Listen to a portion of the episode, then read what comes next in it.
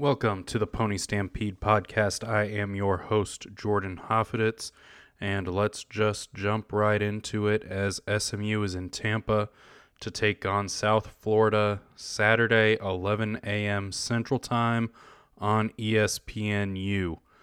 Uh, this is going to be a little bit of an interesting game. Uh, it's probably the most winnable for the Mustangs, probably since the Lamar game. Um, I know SMU is heavily favored in the Navy game, but Navy's such a an interesting opponent.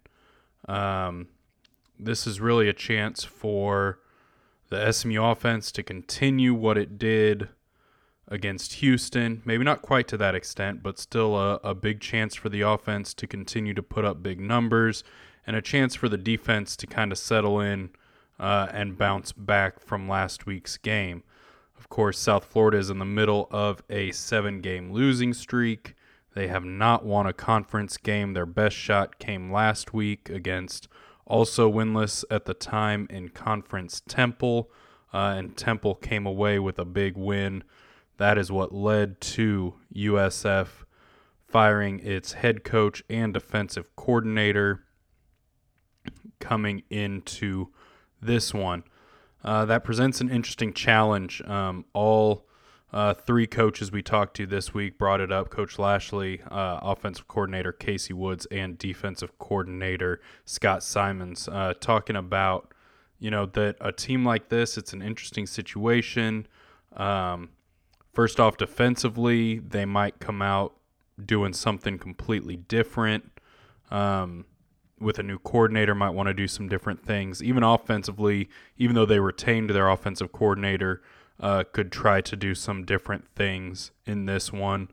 Uh, a lot of times there's kind of a renewed energy around a program as they kind of rally around each other and the coaches that are still there. Um, that can be a little bit of an interesting dynamic. Uh, you also then have an SMU team. It's coming off a massive win. Um, it's got a really big game in Tulane midweek uh, coming up after it. Uh, so I think it's going to come down to a lot of focus for this team. Um, I do think one good thing is uh, this SMU team hasn't kind of been blowing uh, people out, hasn't been uh, winning games easily. Uh, so I don't think this is a group that is going to uh, overlook anybody or is going to come into this game uh, thinking it can do no wrong. Uh, I think it'll still be very focused on South Florida and winning this game, winning another game in November, and getting to bowl eligibility. Um, looking at South Florida, it's interesting because they've played people tough. Um, you know, you know they were kicking a field goal with under a minute left to tie Florida uh, in Gainesville at the Swamp. Obviously, the field goal was no good. They lose by three. Uh, they played, I think they only lost to Cincinnati by four. Uh, they were playing Tulane really close, but it was in that Tulane game that uh, Gerry Bohanon, their transfer quarterback from Baylor, goes down out for the season. Uh, and since then, uh, things haven't been quite as close uh, for them. Uh, I really think that losing him kind of took away a dynamic uh, that they had going on offense. Now, it's still an offense that hasn't been bad um, as they've come in. Um, it's Katravis Marsh, who's playing quarterback for them now. Um, he threw for 275 yards and a touchdown in their loss to Houston. He threw three touchdowns uh, last week against Temple.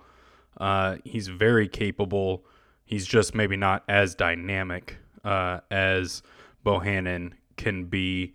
Uh, they've got a good receiver in Jimmy Horn Jr. Um, they've got a running back, uh, Brian Battie. He's the third leading rusher in the conference at 728 yards. Uh, Xavier Weaver is another uh, quality receiver for them. He's got a, a couple hundred yard games, and one of those came against Cincinnati, uh, and another one against BYU. Uh, so he has done it against some good defenses. Um, defensively has probably been their biggest struggle. Uh, you know they they and they just they haven't had success. Uh, you know, a lot was made of SMU in that three game losing streak of being so close and being right there, but it took kind of that Navy win to turn some things around, then play Cincinnati close, then pick up the wins uh, against Tulsa and Houston, and now going for their third straight. South Florida hasn't had that kind of get over the hump moment, uh, and it'll be key for SMU not to be that moment this weekend. Um, just some housekeeping things. Ben Redding, uh, Coach Lashlee on Wednesday said he was definitely out for this week, probably for the season. Uh, ben Redding on Instagram pretty much made it known that he was done for the year in his post saying, I'm beyond blessed to have been able to live out my dream of playing college football. While that part of my story has come to an end, the relationships and memories I made during those quick five years will last a lifetime. Thank you to everyone who has been a part of this season of my life. You are greatly appreciated. Um, it is going to, uh, he had surgery, it was an ankle injury. Um, and that is what's going to keep him out. But what a way to go out! Three touchdown catches. Also, uh, I think I missed it uh, in some post game stuff. He also had the uh, run on the fake punt that was converted. Uh, that was big for them. So for a kid uh, from down that way by Houston, uh, a, a, pretty a difficult way for his career to end, but if it has to end like that, he uh, he definitely went out on top. Um, Camar Wheaton was not only back at practice uh, this week, but he was not in a red no contact jersey, uh, so I think that's good. Again, it was more illness that kept him out against Houston than injury, um, so he should be good to go. Um, of course, uh, Tyler Lavine just keeps bowling people over. Uh, career high 25 carries, uh, career high yards. Uh, had the the touchdown to touchdown run to cap it all off. Um, an interesting note uh, by a coach off the record after a practice this week was just part of what makes Tyler so good is that after he runs over a defender, that defender is much, much less likely to try and tackle him the next time. Uh, there's a series of runs on that final touchdown drive where he runs over a Houston defender uh, on a, on a carry. A carry or two later, that same defender makes much less effort to make a tackle, and then on the touchdown run, is kind of in position to try and make a tackle and doesn't even give it an attempt. Uh, and that's just kind of what that pound, uh, hardcore, tough mentality does. Um, and, and just what he's brought to this offense the last couple weeks with getting an increase in carries. I think it would be kind of fun to see a little kind of lightning and thunder thing with him and Camar these last few weeks. Um, but I definitely think that he has to keep getting carries. Uh, it's shown that he has been able to get the offensive uh, rushing attack going, and uh, the success has followed. Um, on the defensive side of the ball, uh, Lashlee said Stephon Wright is a game time decision. Uh, and while he did not give an update on Jalen Thomas, who started at right tackle against Houston but did not finish the game, uh, no update on him, but he was back at practice uh, and looked to be in full participation. As for some keys to the game this week, um, I think defensively, just kind of bouncing back is going to be key. Um, you know, obviously, I don't see them giving up 63 again. Uh, certainly not against this offense, but just some things have to be cleaned up. They have to show better tackling. Um, they just have to show some better discipline on some things. Um, and I think turnovers again. You know, this team, even if they don't win the turnover battle, they win when they force turnovers. Uh, I think a couple games they've been even on the turnovers uh, by forcing a couple uh, and have still won. So it's not even winning the turnover battle, but it's just forcing turnovers that have been a key for this.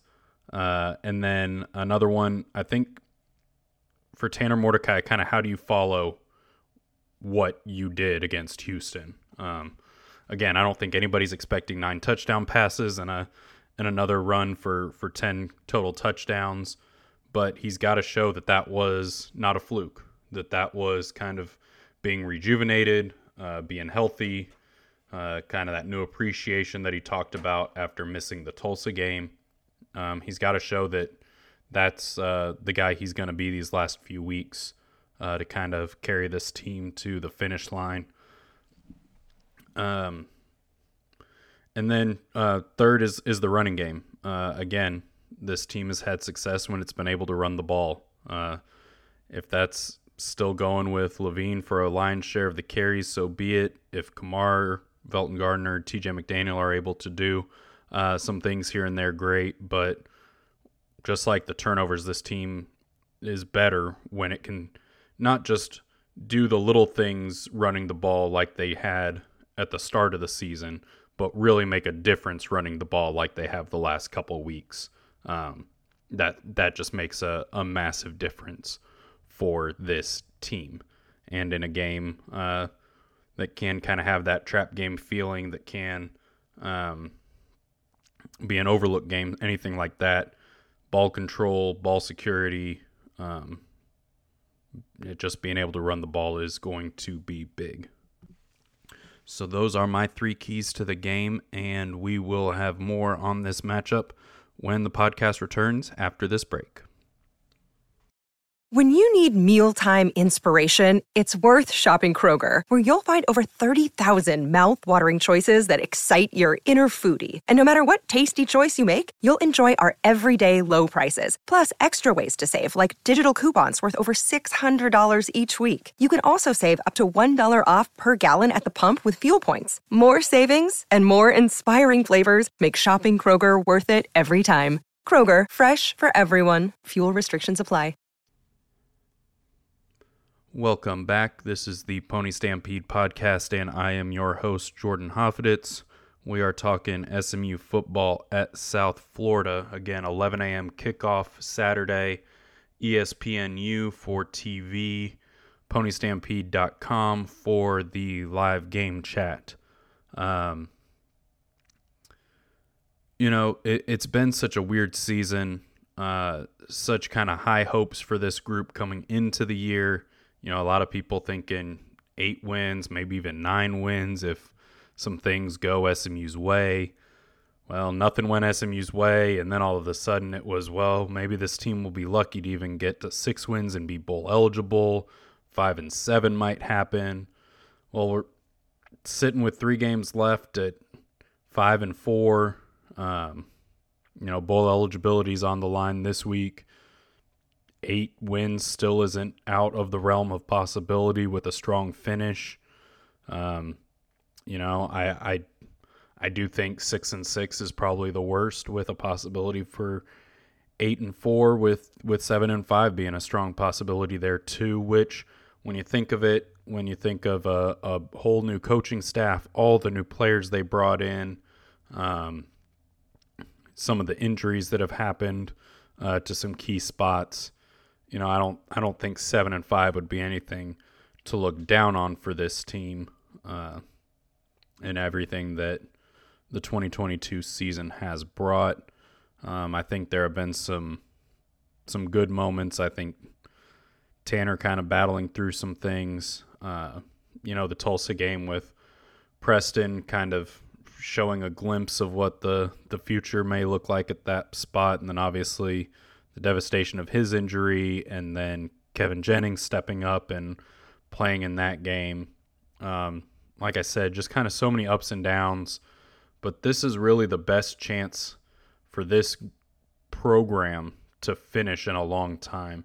You know, looking back on it, last year, one November win. Two years ago, one November win. Uh, the year before that, I think there were two November wins you know this this team has a chance uh, to get its second November win uh, already on what will be November twelfth, uh, and for a group uh, that yes, they talked championship, but they also talked finishing. And with the way the season started, everything this group has been through, it would have been maybe a little easy to fold, to throw in the towel, fold it up, and uh, get ready for whatever next year brings. But uh, credit to them for sticking with it and putting themselves in a in a pretty good position here down in the stretch run. Um, this is the one game this season I will not be at. Um, just getting to Tampa was going to be too hard with the uh, and then quick turnaround. I will be at Tulane uh, midweek next week, so I will be live chatting with you guys uh, from my couch with the boys, uh, watching it on TV uh, with a lot of you. Uh, so that means I won't have some of the the things I'm able to see from being there, um, but we'll still try to provide a little bit of insight here and there where I can. Um, that being said, a lot of stuff on ponystampede.com, uh, kind of wrapping up the Houston game and all the, the ridiculousness it was. Um, a lot of stuff going into this week. Uh, once again, checked out a uh, 2023 commit, uh, Jamarian Carroll of Wichita Falls Hirschi. Uh, went to their first round playoff game on Thursday night and chatted with him after the game. That's online. Um, some stuff that will get put together uh, here in a minute is uh, some kind of Rashee Rice uh, tracker stuff. You know, obviously he was the uh, first receiver to reach the thousand yard mark. Um, he still leads the country in receiving and yards per game. He was given his Senior Bowl invite and accepted it. Um, and then there are just some some award watch stuff for him. Um, obviously, there Tanner picked up a, a ton of awards for his work this last week. Um, and those are two guys to watch, along with uh, a couple others here and there uh, for some award watch stuff down the stretch run of the season. Uh, but getting back to this week in South Florida, I don't expect to see 77 points again just because I don't expect there to be that many possessions again. I don't expect it to be that style of back and forth game. Uh, I have SMU with the win 45 to 17. Um, and that gets the Mustangs to bowl eligibility and gives them a three game winning streak going into Thursday's game at Tulane. That is all for this one. Uh, over the weekend, obviously, uh, men's basketball game against Dayton Friday night uh, that we can recap over the weekend along with Saturday's football game. So be sure to like and subscribe to the Pony Stampede podcast wherever you get your podcasts. Make sure your 24 7 subscription is up to date so you have access to all the VIP content and the message boards. And we'll see you next time.